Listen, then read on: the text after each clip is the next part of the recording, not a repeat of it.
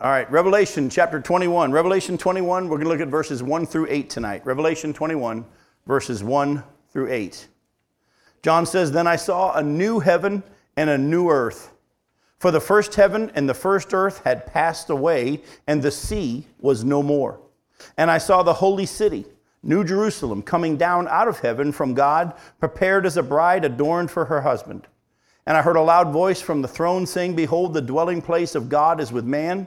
He will dwell with them, and they will be his people, and God himself will be with them as their God. He will wipe away every tear from their eyes, and death shall be no more. Neither shall there be mourning, or, nor crying, nor pain any more, for the former things have passed away. And he who was seated on the throne said, Behold, I am making all things new. And he said, Write this down, for these words are trustworthy and true. And he said to me, It is done. I am the Alpha and the Omega, the beginning and the end. To the thirsty, I will give from the spring of the water of life without payment. The one who conquers will have this heritage, and I will be his God, and he will be my son. But as for the cowardly, the faithless, the detestable, as for murderers, the sexually immoral, sorcerers, idolaters, and all liars, their portion will be in the lake that burns with fire and sulfur, which is the second death.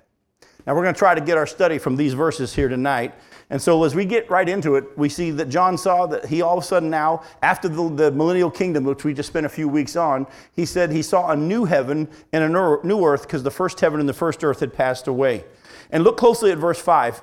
The one seated on the throne, God the Father, says, Behold, I'm making all things new. And what we're going to do at the beginning of our study tonight is I'm going to take from Scripture and show you that the new heaven and the new earth is not the millennial kingdom. If you do any study of people that try to teach on prophecy, you're going to find a lot of people sometimes get the millennial kingdom and the new heaven and the new earth confused. When we talk about the new heaven and the new earth, I'm going to use this other term for it that you'll hear sometimes. It's called the eternal state. In other words, as you've heard from our study, there are these different ways that God has worked in different time periods throughout history, all the way to the point that there's going to be the end of the church age, the rapture of the church, the tribulation period, and then there's going to be the thousand year millennial kingdom where Jesus rules and reigns on the earth. And then at the end of that, which we saw last time we got together, Satan was, is going to be thrown into the lake of fire. All the dead are going to be judged at the great white throne judgment. And then John says, and then, then I after that saw a new heaven and a new earth. And this new earth didn't have any sea. We'll get to that in a little bit. And then, he, as we see in, Revelation chapter 21, verse 5, God says, Behold, I'm making all things new. So, the earth and the sky during the millennial kingdom will appear new because they'll have been renewed. But since sin will still be on the earth, it must be destroyed to make all things new. And that's one of the important things about why the old earth and the old, when the Bible talks about a new heaven and a new earth, we get confused sometimes because we hear the word heaven and we just assume that that means where God is. Where God is doesn't have to be remade. When it talks about the new heaven and new earth, it's talking about the fact if you do a study, and we're not going to take the time to do that tonight, if you do a study of the word heaven, you'll find that the, the Jewish mindset understood that there were three heavens. The word heaven in the Hebrew is shemayim. And it, it, was a, it was a word for what was above the earth. They had this picture like the earth was here and that there was this globe, if you will, a shell over the earth. And the heavens they would use to describe well, the first heaven is where the birds flew. They knew that above the earth the birds flew in the heavens. But beyond that, there was another heaven where the stars were. And beyond that was a place they called the third heaven, which is what they called paradise or the presence of God. And so we have to understand that's why when Paul said he knew a man, whether in the body or out of the body, he didn't know, was taken to the third heaven, he was describing how he had been taken in the spirit to go where God is. All right? So when the scripture says, I saw a new heaven and a new earth, he's not talking about a new place where God is. He's talking about what? Here, the skies, what we can see, where the birds fly and where the sun and the moon are. You're going to see that in just a little bit as we go into detail. What we're going to do tonight is just simply use Scripture to interpret Scripture, and we're going to take a look and, at some things and just look. And when he talks about the new heaven and the new earth, is he talking about the millennial kingdom, or is he talking about something after the millennial kingdom? And I'm going to show you that it has to be, has to be, has to be something after the millennial kingdom. Go with me to Isaiah 65 and we'll begin our study, and I'll show you this.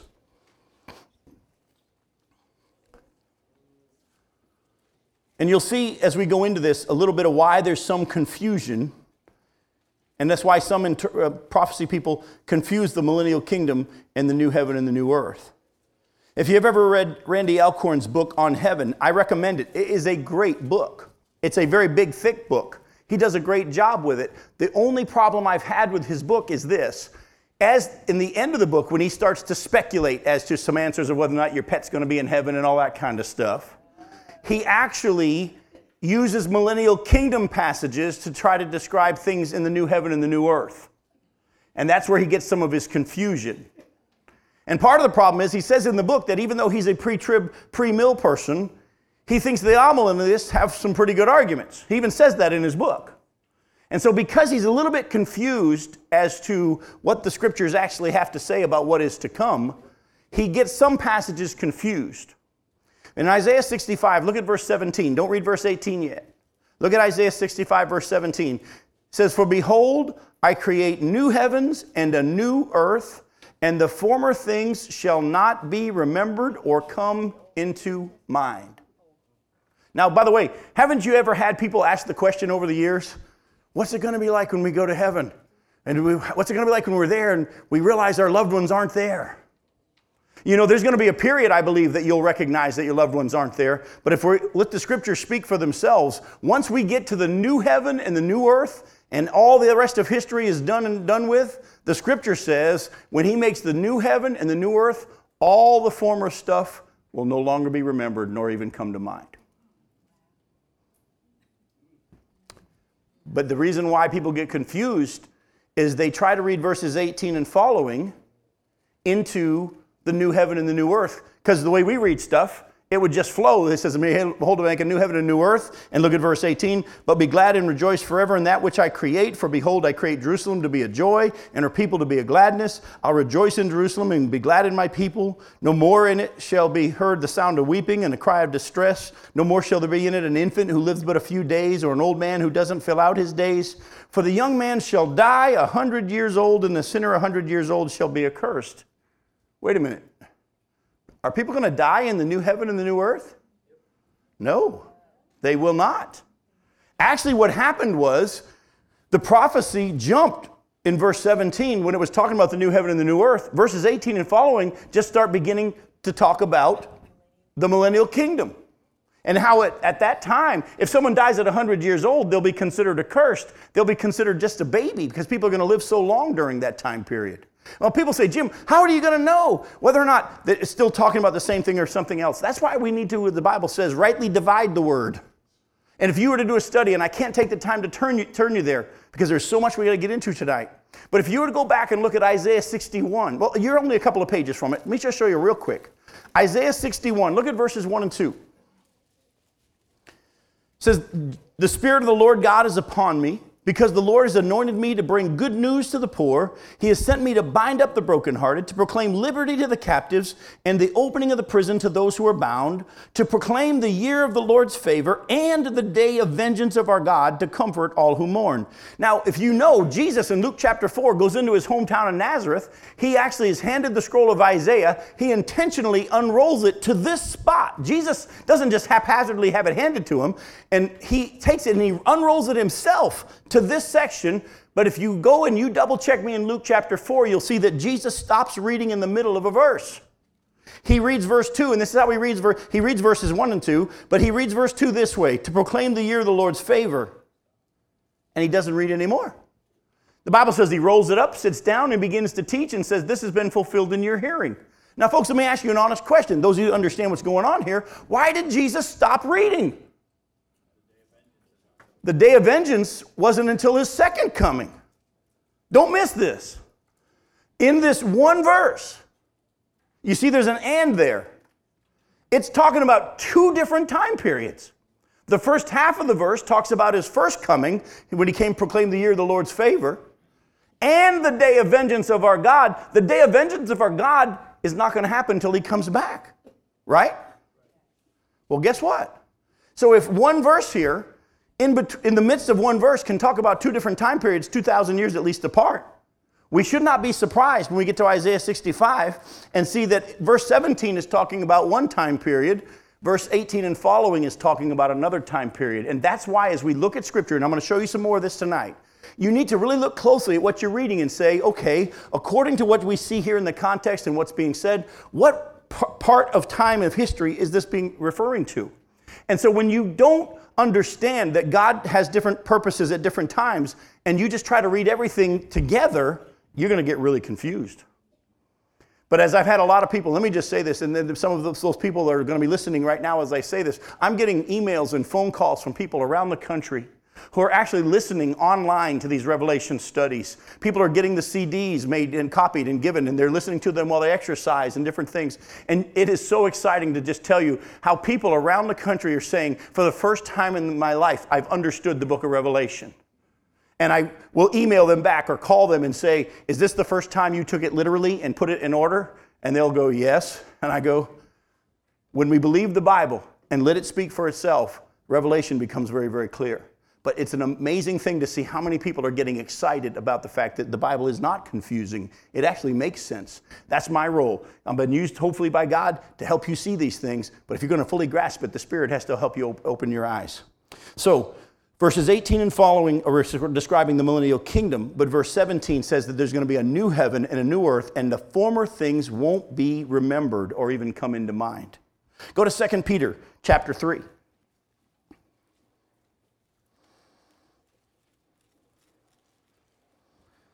Look at verses 1 through 13. 2 Peter chapter 3, verses 1 through 18. I'm sorry, 1 through 13. Peter says, This is now the second letter that I'm writing to you, beloved. In both of them, I'm stirring up your sincere mind by way of reminder that you should remember the predictions of the holy prophets and the commandment of the Lord and Savior through your apostles, knowing this first of all, that scoffers will come in the last days with scoffing, following their own sinful desires. They will say, Where is the promise of his coming? For ever since the fathers fell asleep, all things are continuing as they were from the beginning of creation. For they deliberately overlooked this fact that the heavens existed long ago, and the earth was formed out of water and through water by the word of God, and that by means of these the world that then existed was deluged with water and perished.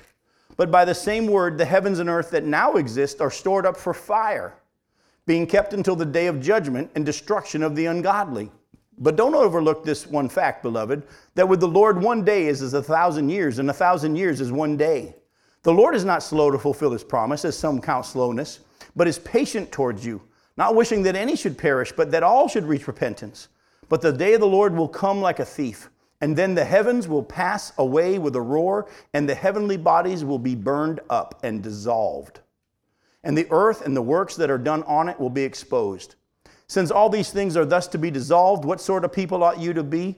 in lives of holiness and godliness, waiting for and hastening the coming of the day of God, because of which the heavens will be set on fire and dissolved. We see it again. And the heavenly bodies will melt as they burn. But according to his promise, we are waiting for a new heavens and a new earth in which righteousness dwells. So, once again, Peter says, folks, how many of you believe that the flood actually happened on the earth and that God judged the whole world? Peter says that God kept the earth until that time when he destroyed everything with the flood. He said, the, hev- the heavens and the earth that exist right now are being held in the same way for a day of judgment of fire.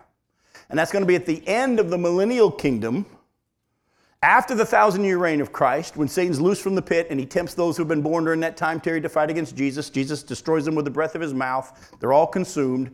Satan is thrown into the lake of fire forever and ever. And the dead are all judged. And then John says, I saw a new heavens and a new earth and as we saw from Isaiah 65, when God makes everything new for the eternal state, no more time periods, when He makes everything new for the eternal state, the former things won't even come to mind. It's going to be an amazing, amazing place, an amazing time. Go back to Isaiah 66. I want to see if you've been able to track with me just a little bit. Isaiah 66, look at verses 22 through 24. Isaiah 66, verse 22. For as the new heavens and the new earth that I make shall remain before me, says the Lord, so shall your offspring and your name remain from new moon to new moon, and from Sabbath to Sabbath. All flesh shall come to worship before me, declares the Lord, and they shall go out and look on the dead bodies of the men who have rebelled against me, for their worm shall not die, their fire shall not be quenched, and they shall be an, abhorrence to all flesh.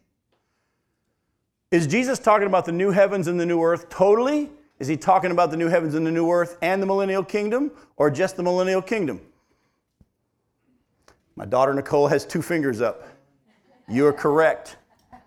Look closely at what he says. For as the new heavens and the new earth that I make shall remain before me, he then promises that during the millennial kingdom, so shall your offspring in your name, talking to the nation of Israel, the Jews.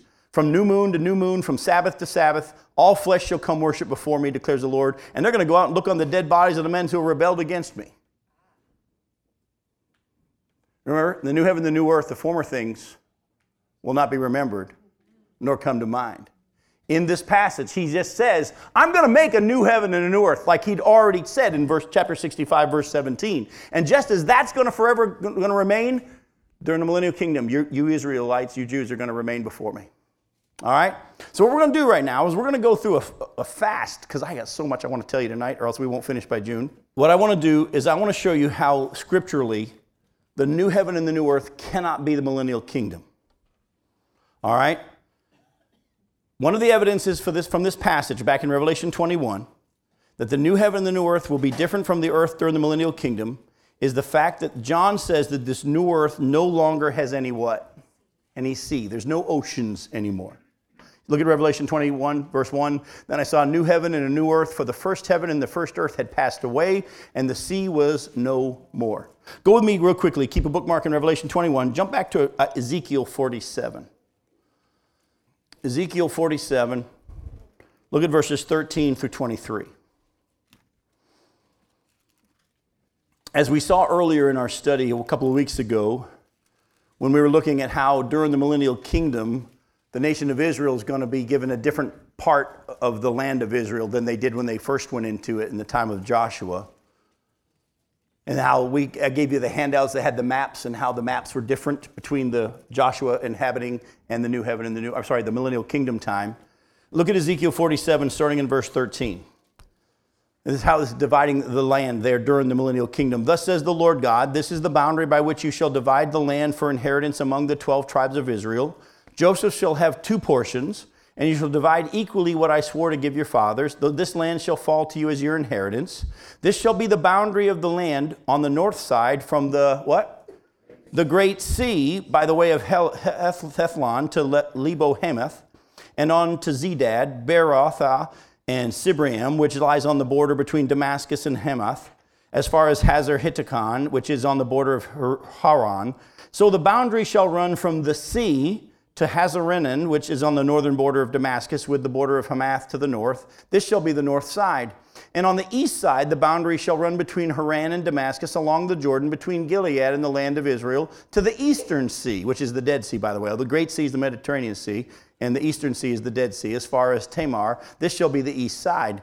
On the south side, it shall run from Tamar as far as the waters of Meribah Kadesh, from there along the brook of Egypt to the Great Sea, which is the Mediterranean Sea. This shall be the south side. On the west side, the Great Sea shall be the boundary to a point opposite Lebo Hamath. This shall be the west side. Do you get the idea?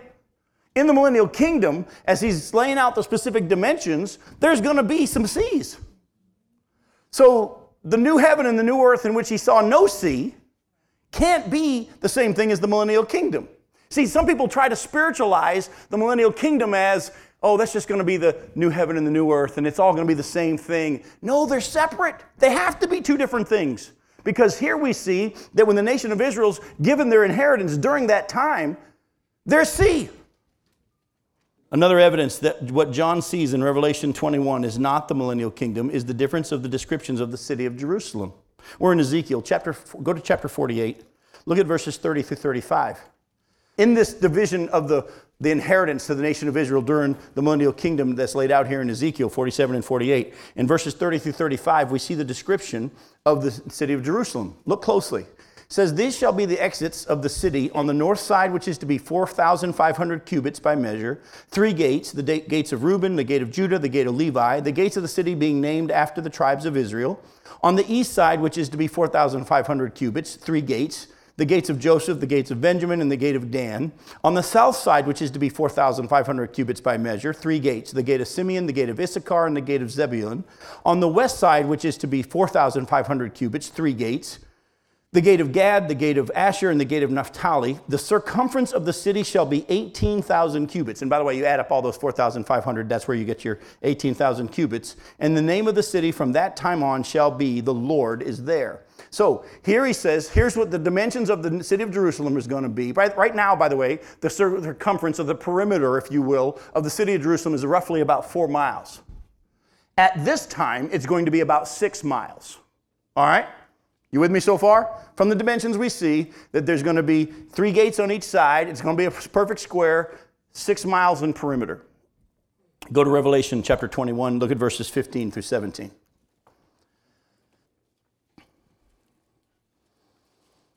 In a section we're going to get to next time we get together, maybe. It says in Revelation 21, verse 15, and the one who spoke with me had a measuring rod of gold to measure the city and its gates and walls. The city lies four square, and its length is same as its width. And he measured the city with his rod, 12,000 stadia. Its length and width and height are equal. He also measured its wall, 144 cubits by human measurement, which is also an angel's measurement. The wall was built of jasper, while the city was pure gold, and so on and like that. Now, look closely the city of the New Jerusalem coming down out of heaven that John sees at the new heaven and the new earth, it's also square. You're going to see when we get to that study, it has 12 gates, just like we see in the millennial kingdom. But the dimensions of the city, you might not understand what I'm talking about here because you might not use stadia very much. It's kind of like when, back when I was a kid, you remember how they told us everything's going to go metric? Does anybody remember that? And how they taught us metric because everything's going metric? I'm so glad everything did go metric because I never learned the metric system. It scared me. I didn't. I don't know why. It just. It, I couldn't understand it. My eyes weren't good enough to look at the millimeter anyway. But 12,000 stadia is one side. Okay? That's just shy of 1,400 miles. That is just shy of 1,400 miles. That's just one side. Do you realize that means the perimeter of the New Jerusalem is going to be 5,600 miles? I don't think they're the same city, do you? Not only that, the Bible says it's as wide and its length are the same, and it's as high as it is wide. Now, I don't know if you've grasped this yet or not. And we'll get into it in more detail when we get to this section because I can't wait to lay this all out for you. But I'll just give you a little taste. That's almost four times further than the space station is right now. If we were to build that city right now, it would pass the space station three more times. That's how tall that city's going to be. You couldn't even fit it on the map of the US right now without part of it sticking off somewhere. It would not fit on the United States map. It's God size. By the way, this new heaven and new earth that he's making is going to be spectacular. And there's really no need for oceans. The oceans, by the way, right now have a, have a huge purpose in many different ways. As you know, that's where God gets the water to make the clouds and to, to water the earth in that whole cycle that we learned in our, in our early science days. I don't know how many of you ever thought about this, though, either. But also, the sea and the oceans have served another purpose over the history of man. They kept us from killing each other sooner than yes. later. Yes. If there weren't oceans back in the day, man would have killed each other long before that. But it's kept us from doing that until our technology got to the point that now with oceans don't separate us as much anymore. There's a whole lot of stuff going on with it. The new heaven and new earth, there's no great oceans. That doesn't mean there's not water. I'll show you later on. The Bible says there's going to be water, there's going to be rivers, and there's going to be some wonderful water. But in the new heaven and the new earth, it's not the same as the millennial kingdom because Jerusalem is only 6,000, uh, sorry, six miles in perimeter in the millennial kingdom. In the new heaven and the new earth, it's 5,600 miles in perimeter. Now, again, we'll get a lot more. I want to start teaching on that right now, but we'll have to wait till we get there because there's a lot I want to talk about. Why would God build a city so big? We'll get to that when we get to that. All right? By the way, real quick though, for you engineers, for you engineers, and I know you got engineers in here, they're like, well, come on, how thick would the walls have to be for a wall to be that tall? Well, the Bible actually tells us how thick they are 144 cubits. And if you don't know how wide that is, that's 72 yards thick. You engineers that like to do that kind of math, you go figure it out, you'll find out that it's structurally sound to have a wall that high that's 72 yards thick all the way around. It actually would work. But again, I'm jumping into a couple of weeks' study, uh, and let's get back to one for tonight. Another evidence that this new heaven and new earth are not the same as the millennial kingdom is the fact that in the new earth there is no temple. Look at Revelation 21, verse 22. John says, And I saw no temple in the city, for its temple is the Lord God, the Almighty, and the Lamb. God the Father's there, the Lamb is there, Jesus is there, and there's no temple in the new heaven and new earth. There's no going to worship at the temple because God Himself is there. There's no temple. Now, real quickly, go back with me to Ezekiel chapter 40. And I'm not going to read to you these verses or chapters because there's too many. I'm just going to show you the headings. In Ezekiel chapter 40, some of your Bibles have headings over them. Mine says the vision of what? The new temple that's going to be during the millennial kingdom. In chapter 41, by the way, in chapter 40, you'll see the east gate and the outer court and all that of the, of the temple. Chapter 41, they describe the inner temple during the millennial kingdom. Chapter 42 describes the temple's chambers. Chapter 43 talks about how the glory of the Lord will come in and fill the temple the, during the millennial kingdom. Remember, there came a point where the glory of the Lord left the temple that was on the earth. And then, of course, it's been destroyed. There's going to be one rebuilt during the millennial kingdom. There's going to be one rebuilt either during or prior to the, the seven year tribulation period because the Antichrist is going to step into the wing of the temple, declare himself to be God. So at some point, there's going to be another temple built in Jerusalem. I personally lean toward that that temple won't be the one of the millennial kingdom because there are passages that show that when Jesus comes, he builds the temple for the millennial kingdom. And actually, the Bible talks about, again, don't have time to get into that. The Bible actually talks about how the Gentiles will help build it. The other nations will come and help build the temple during the millennial kingdom. So during the millennial kingdom, there's going to be a temple. Look at verse 47. I mean, chapter 47. Water starts flowing from where?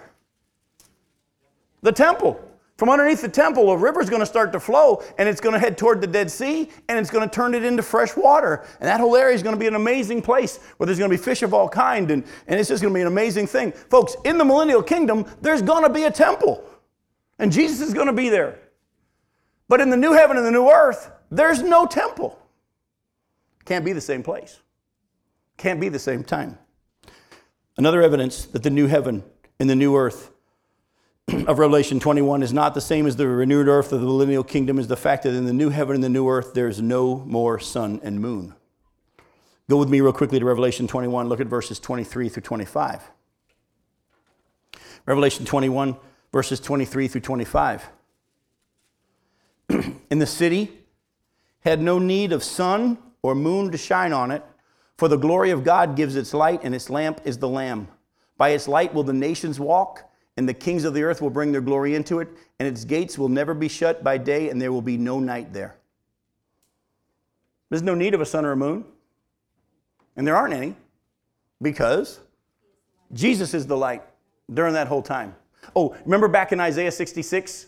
How he said, Just as I'm going to build a new heaven and a new earth that's going to remain before me, so will you also, Israel, remain before me. What? From new moon to new moon, from Sabbath to Sabbath. During the millennial kingdom, there's going to be a sun, there's going to be a moon, there's going to be that kind of stuff. But during the new heaven and the new earth, there's no sun and moon, no need of them, because the light is Jesus himself. Well, I want to give you, well, you've already seen that. Just write it down Isaiah 66, verses 22 through 24. Lastly, and I mean lastly because of what we're looking at here. There's a lot more before we get to lastly tonight. The last evidence that I'm going to show you tonight that the Revelation 21 is describing something totally new is the fact that in the millennial kingdom, Jesus the Son reigns on the earth and there will still be death in the new heaven, but in the new heaven and the new earth, God the Father will dwell with man on the earth, and there'll be no more death. We already read it earlier in Isaiah 65, verses 18 and following. The one who dies at 100 years old will be considered accursed. It'll be, I mean, because you're going to go live. Remember back in the time of Abraham, uh, sorry, Adam and Eve and all those people up to Abraham? They lived like 900 and something years old. We're going to go back to a time period like that where if you die at 100, we're not going to die because we're going to have our new bodies and we're going to rule and reign with Jesus. But the people that are alive on the earth are going to actually start living a long period of time during the millennial kingdom, but there will still be death. But look at Revelation chapter 21, verses 3 and 4. Revelation 21, verses 3 and 4. And I heard a loud voice from the throne saying, Behold, the dwelling place of God is with man, and he will dwell with them and they will be his people, and God himself will be with them as their God. He will wipe every tear away, every tear from their eyes, and death shall be no more. Neither shall there be mourning, nor crying, nor pain anymore, for the former things have passed away. Isaiah tells us we won't even remember the former things.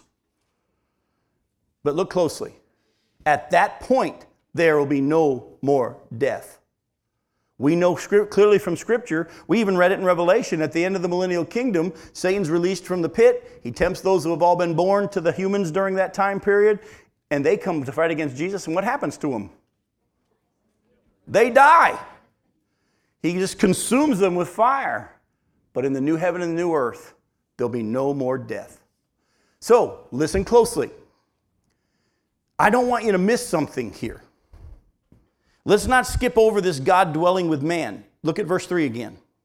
And I heard a loud voice from the throne saying, Behold, the dwelling place of God is with man. I don't want us to miss that because there's something here that I can't wait to show you. We have for years seen going to heaven as going to be with God, haven't we? Haven't we kind of seen that when we go to heaven, we go be with God?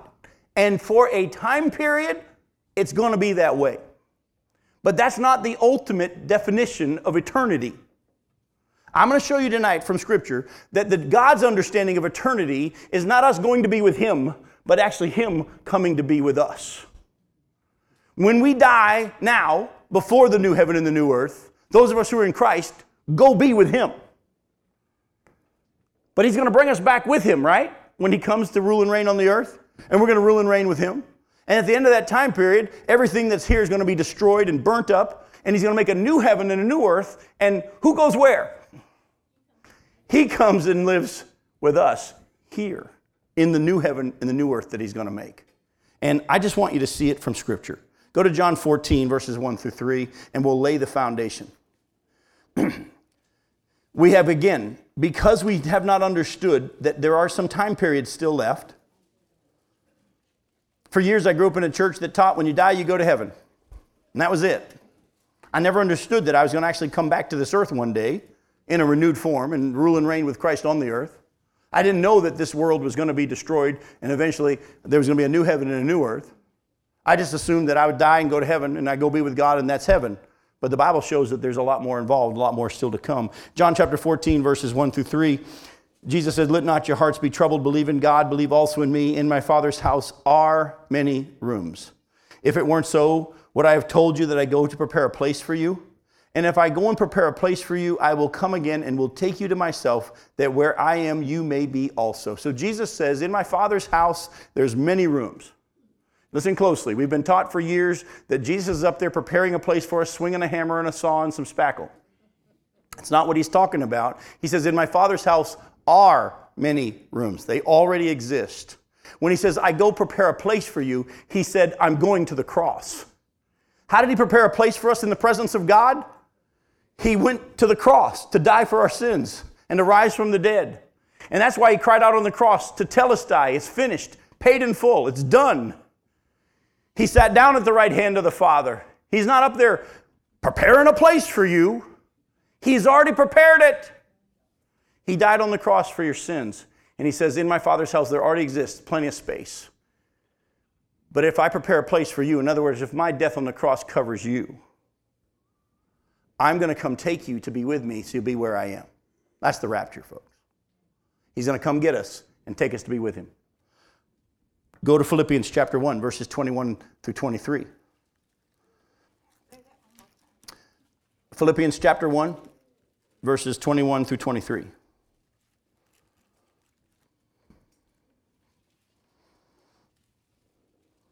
Paul's sitting in prison there in Rome, and he says, For me to live, verse 21, for me to live is Christ and to die is gain. If I'm to live in the flesh, that means fruitful labor for me. Yet which shall I choose? I cannot tell. I'm hard pressed between the two. My desire is to depart and be with Christ, for that is far better. So again, this understanding of going to be with God is not a bad thing because that's when we die now, that's what's going to happen. Either if we die before the rapture or if he comes and raptures us, we get to go be with him. But that's not where it's going to end up. That's not where it ends up. We know, and we're going to take the time to look there, 1 Thessalonians 4, verses 13 through 18, when Paul describes the rapture, he said, Those who have already died in Christ are, already, are with him, and God's going to bring with him those who have fallen asleep in Jesus, and we who are alive are going to be caught up, our bodies are going to be changed, and we're going to go be with the Lord. That's the rapture, 1 Thessalonians 4, verses 13 through 18. But didn't we already read in Revelation chapter 19 that when Jesus comes back, we all come back with him? And he sets up his kingdom on the earth? Folks, you're not just dying and going to heaven one day. You, yes, you'll go be with Jesus either if you die before the rapture or in the rapture. He'll come take you and we go be with him. But he's coming back here to set up a kingdom on the earth. And he has his reasons and his purposes. And for a thousand years, he's going to rule and reign literally on this earth. And we're going to rule and reign with him. And when that time period is over, he's going to destroy the earth that we see. The Bible's very clear about that. It will all dissolve. And everything that was before won't be remembered. And he'll make a new heaven and a new earth in other words a different type of sky different type of earth planet but it's going to be an actual planet here. I say here meaning somewhere. And then god is going to come be with us. Isn't that cool? Yes ma'am. What do you mean what's going to happen with us? While he's remaking the earth? I think he can handle that I, do you afraid you're going to have to flap your wings for a long period of time, or uh, j- j- just your jaw? You're worried about your jaw hitting the ground while you watch it all happen, folks. God can just say the word and it be done. We, we might just you know have a sneeze and think, "Good grief! Look at everything's different." It, it, we don't have to worry about how it's going to happen. The Bible doesn't tell us, but the Bible says it's going to be dissolved, and we're going to live on it. And as again, we'll get into it in more detail in the next few weeks because we're going to really look at the new heaven and the new earth. But go ahead.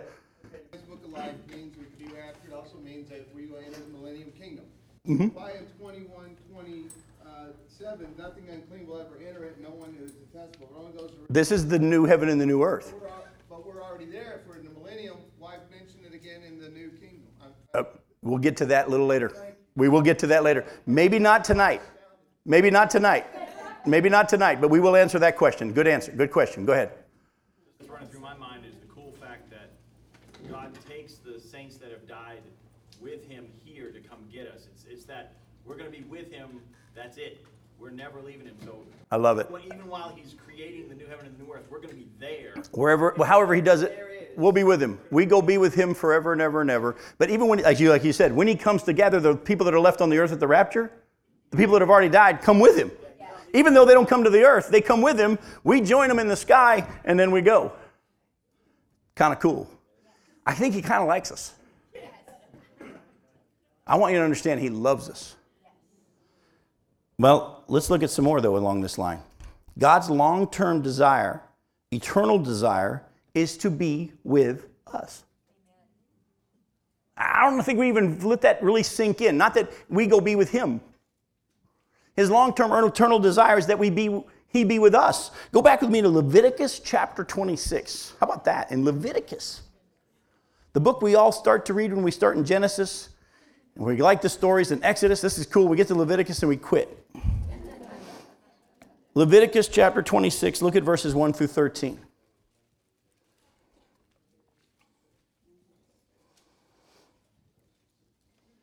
God says to the nation of Israel, You shall not make idols for yourselves or erect an, image of pillar, and you shall not set up a figure stone in your land to bow down to it, for I am the Lord your God. You shall keep my Sabbaths and reverence my sanctuary. I am the Lord.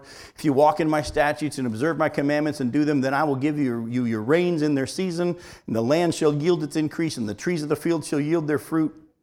Your threshing floors, uh, sorry, threshing shall last to the time of the grape harvest And the grape harvest shall last to the time for sowing. And you shall eat your bread to the full and dwell in your land securely. I will give you peace in the land, and you shall lie down, and none shall make you afraid. And I'll remove harmful beasts from the land, and the sword shall not go through your land. You shall chase your enemies, and they shall fall before you by the sword. Five of you shall chase a hundred, and a hundred of you shall chase ten thousand, and your enemies shall fall before you by the sword. I will turn to you and make you fruitful and multiply you, and will confirm my covenant with you. You shall eat old store long kept, and you shall clear out the old to make way for the new. I will make my dwelling among you, and my soul shall not abhor you. And I will walk among you, and will be your God, and you shall be my people. I am the Lord your God, who brought you out of the land of Egypt, that you should not be their slaves. And I have broken the bars of your yoke, and made you walk erect. As he made his promises to Israel, as he brought them into the land, he says, If you'll just listen to me, if you'll just trust me, and just do what I say, it's not, if you obey my commands. No, it's, I said these things because this is best. I, have a reason why I'm telling you these things. It's because I made everything and I know how it works best. And if you would just do what I ask, if you would show that you trust me, because I know you got this problem in you that's called your flesh. I know that there's this guy, Satan, who's tempting you and his minions as well to try to not listen to me. I know that you're living in a world in which not everybody believes in me and not everybody knows me, and the world itself is going to try to pull you away from me. But if you will be faithful and trust that I am who I am and that you believe what I say is best, and you'll know that I love you, I promise you, you won't have to worry about anything. I will bless your crops. I will bless your family. I will take care of your enemies. I'll even take care of the wild beasts that they don't even be an issue for you because I will come and be with you. God's heart's always been to be with us. Go to Ezekiel 37. Ezekiel chapter 37, look at verses 26 through 28. God says, I'll make a covenant of peace with them. It shall be an everlasting covenant with them, and I will set them in their land and multiply them, and will set my sanctuary in their midst forevermore. My dwelling place shall be with them. He's talking about the millennial kingdom here. And be, I will be their God, and they shall be my people. Then the nations will know that I'm the Lord who sanctifies Israel when my sanctuary is in their midst forevermore. Do you see it? It's been God's heart all along. Not that we go be with him, that he get to be with us. That's why at this point God says, now the dwelling of God is with men. Because everything else that has been hindering it will have been removed. I listed those three things just in a second, a, a little bit ago here. What are the three things that are right now pulling you away from God? Your flesh, Satan, and the world. Daily, we're in a battle, folks. You got to understand, even though we've been saved, even though we've been redeemed, your flesh is still under the curse. It's still dying. And your flesh is pulling you away from God to not trust Him. That's why the Bible says, trust not in your own understanding. Don't lean on your own understanding. In all your ways, acknowledge Him, and He'll direct your path. We live in a world that doesn't think He exists. They think that He's just a made up crutch for us to make ourselves feel better. And if He even is there, they make Him to look like what they want Him to look like instead of letting Him be who He is. And the world today is trying to tell you don't listen to the Bible, don't listen to the Word of God. Everybody has an opinion, and every opinion is the same, and everybody's opinion is right. And then at the same time, Satan is still alive, and he's allowed at this time to deceive, and he's out there doing his work. And we're in a battle. But at this point, the new heaven and the new earth, there's no more Satan. He's in the lake of fire forever and ever. The flesh has been totally destroyed. There's no human on the earth anymore that's got a human body left. And the world that exists in that new heaven and new earth, guess what? There won't be anybody trying to pull you away from God. And that's why God says, Now I get to go be with you. Now I get to be with you, which has been my desire all along. By the way, when God made everything at the beginning, what do we see about the relationship between Adam and Eve and God in the garden? He walked with them. He walked with them. He walked with them. He didn't have a place where they, he, he sat and they came and checked in. He would come walk with them. In John chapter 14, go to verses 15 through 21.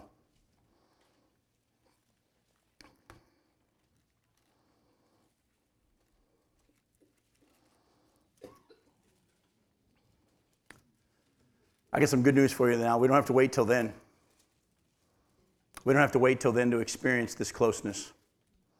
Jesus says in John chapter 14, verse 15, If you love me, you will keep my commandments. And I'll ask the Father, and he'll give you another helper to be with you forever, even the Spirit of truth, whom the world cannot receive because it neither sees him nor knows him. You know him, for he dwells with you and will be where? In you. And that we know, hopefully, you understand that happens when we get saved, baptized in the Spirit. I will not leave you as orphans, I will come to you. Did you catch that? He doesn't say, hey, I'm going somewhere and you better behave yourself, and if you're good enough, then when you die, you get to go be with me. No, no, no. I'm not going to leave you as orphans, he says.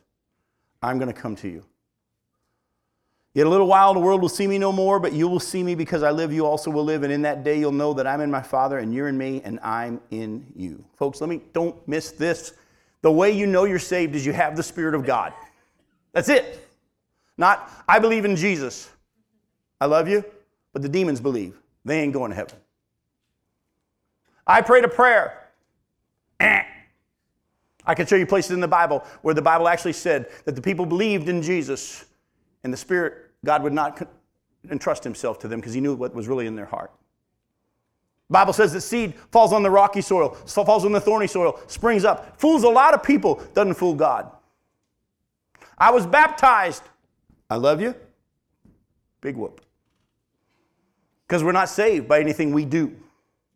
We're saved by faith through grace alone. The Bible says the only evidence that you've truly been born again is the Spirit of God is within you. 2 Corinthians 13 5, Paul says, Examine yourself to see whether or not you're in the faith. Is Jesus in you? And the Bible says the evidence of the Spirit of God within us is going to be love and joy and peace and patience and gentleness and self control. That'll be the evidence that the Spirit of God's within us. Not falling over backwards and your eyes rolling back in your head and all this other stuff people try to turn it into. The Bible turns it into very clear understanding that those who are led of the Spirit are the sons of God. Romans chapter 8, verse 14.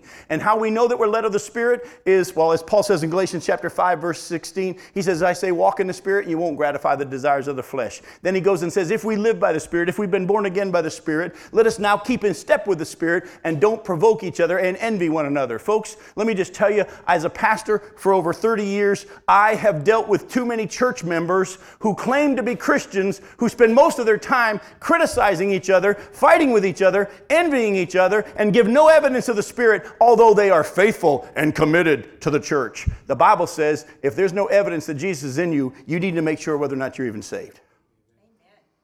And so, but look at what he says.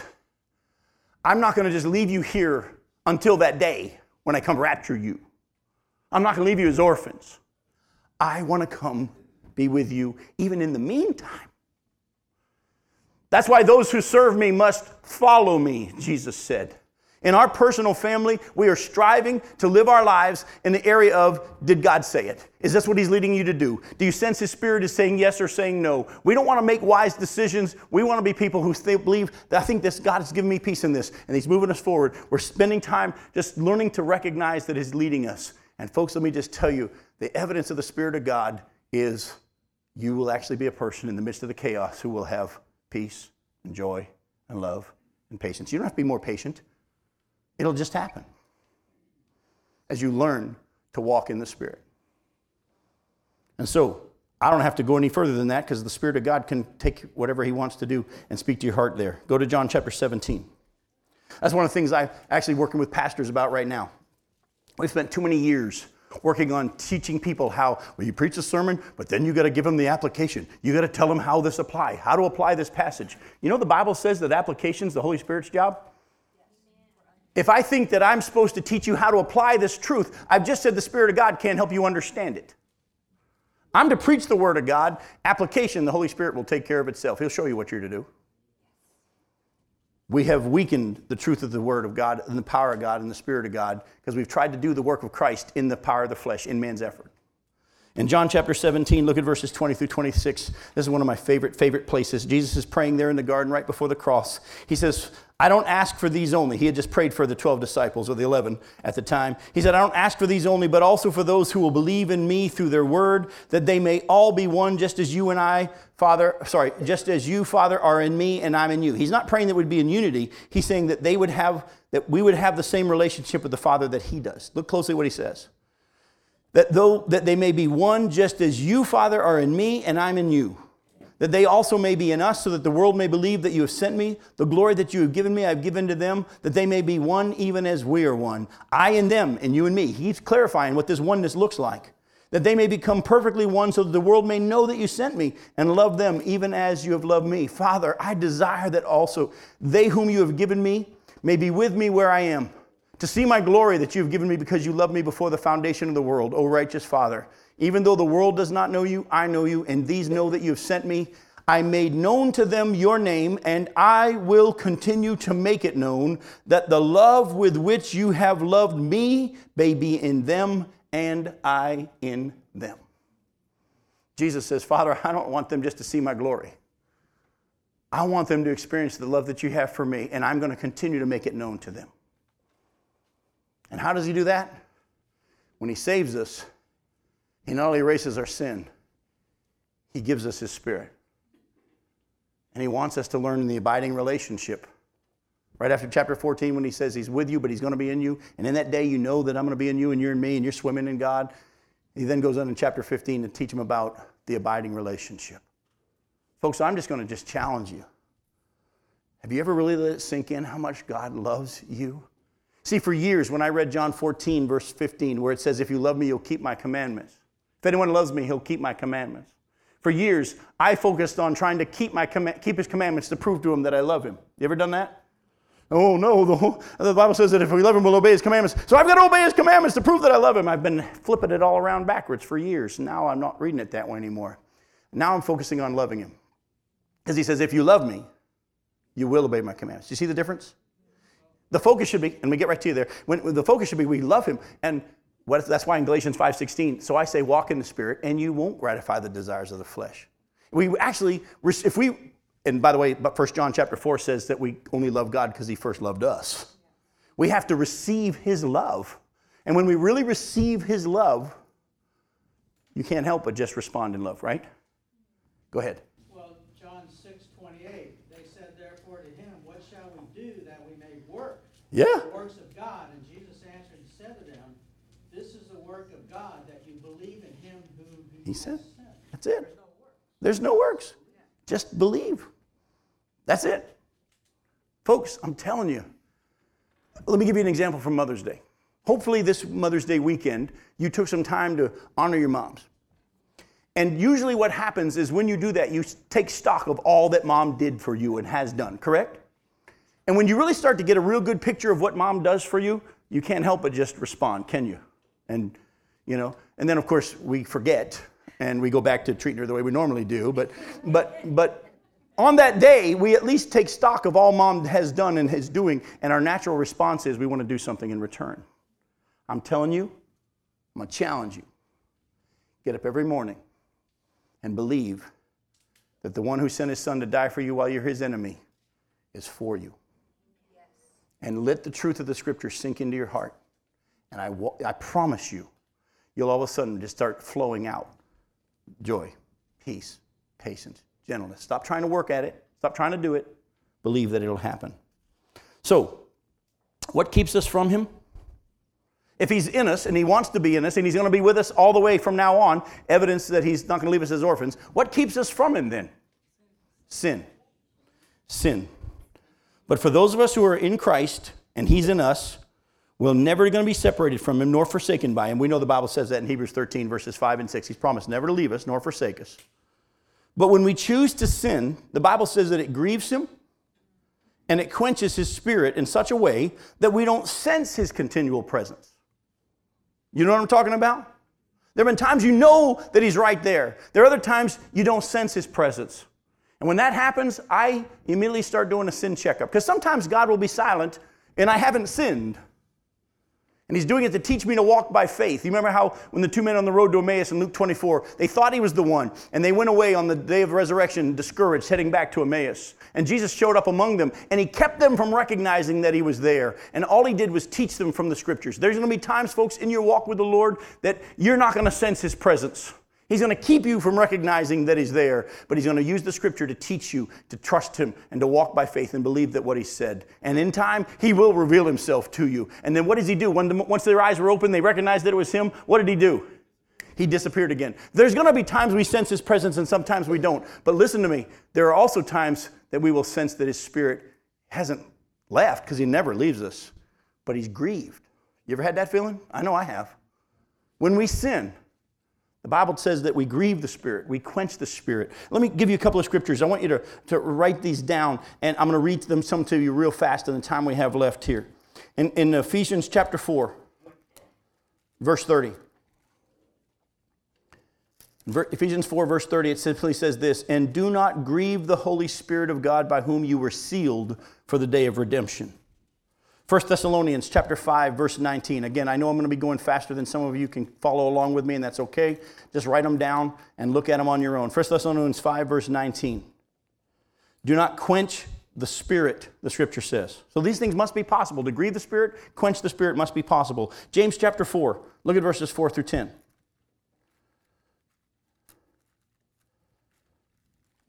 James chapter 4 verses 4 it says, "You adulterous people, do you not know that friendship with the world is enmity with God? Therefore, whoever wishes to be a friend of the world makes himself an enemy of God. Or do you suppose that it's to no purpose that the scripture says he yearns jealously over the spirit that he has made to dwell in us? But he gives more grace. Therefore, it says, God opposes the proud, but gives grace to the humble. Submit yourselves, therefore, to God. Resist the devil, and he will flee from you. Draw near to God, and he will draw near to you. Cleanse your hands, you sinners, and purify your hearts, you double minded. Be wretched and mourn and weep.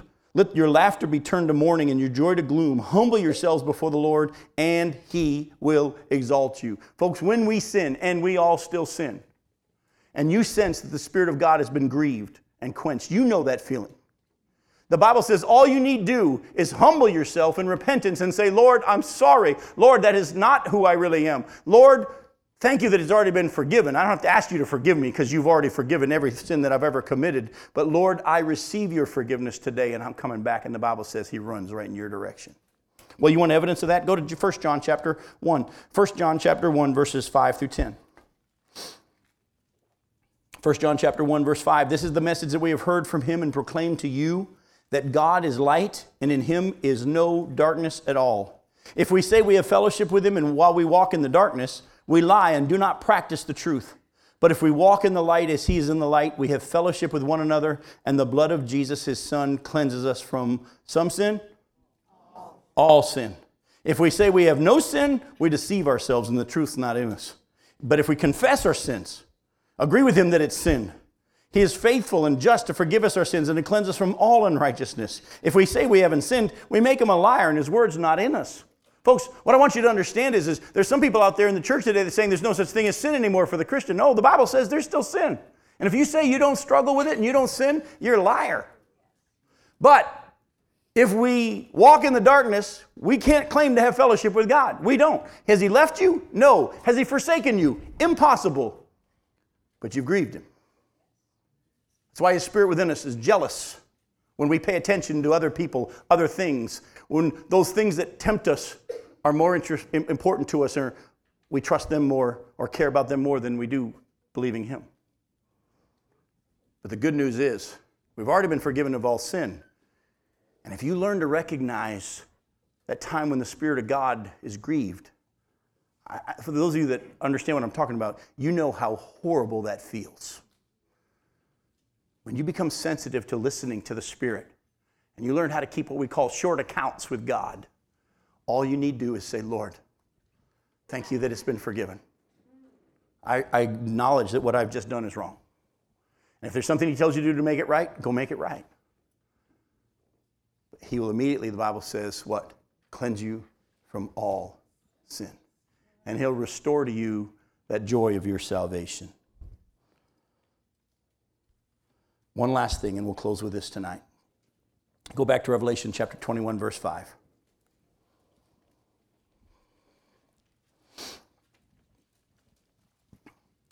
And he who was seated on the throne said, Behold, I'm making all things new.